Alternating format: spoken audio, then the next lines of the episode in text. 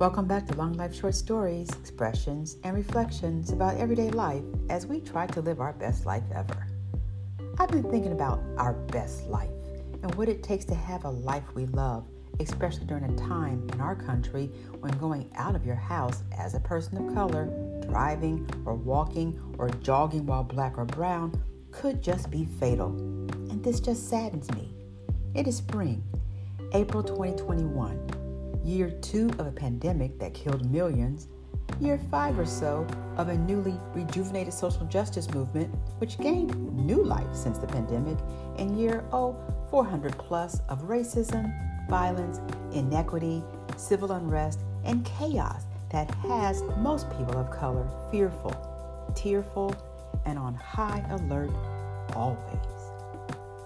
Even as we celebrate a guilty verdict in the tragic case of George Floyd, yes, guilty, which came with such a sigh of relief, we still have so many injustices to navigate daily, leaving many of us feeling like spring fertilized more doom and gloom than it did blossoms of soulful joy, peace, and happiness.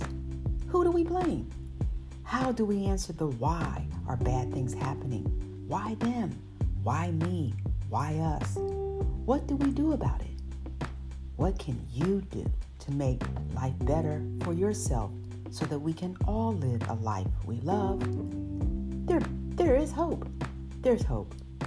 I've concluded that despite accepting that bad things will happen to good people, we can still win. We can still choose to press on and build from a place of humanity, a place of love, not hate, and faith, not fear. So, as you settle into your own self reflection and take inventory of where you are this spring, I remind you to use your powers for good. Tap into your resiliency circle of love from friends and family, and believe that just like new life springs up from the dry ice of winter, the sunshine in our hearts can bear fruit and grow change. A bouquet of love, simply put, can bloom all kinds of possibilities. The Bible says trouble will come. But you know what? Your best hour will come, your best day, and your best life ever awaits you. Why not you? So stay hopeful, prayerful, and you go get it. Thank you for listening. Don't forget to subscribe to my podcast and visit my website. I am Darcel Dillard Suite, signing off.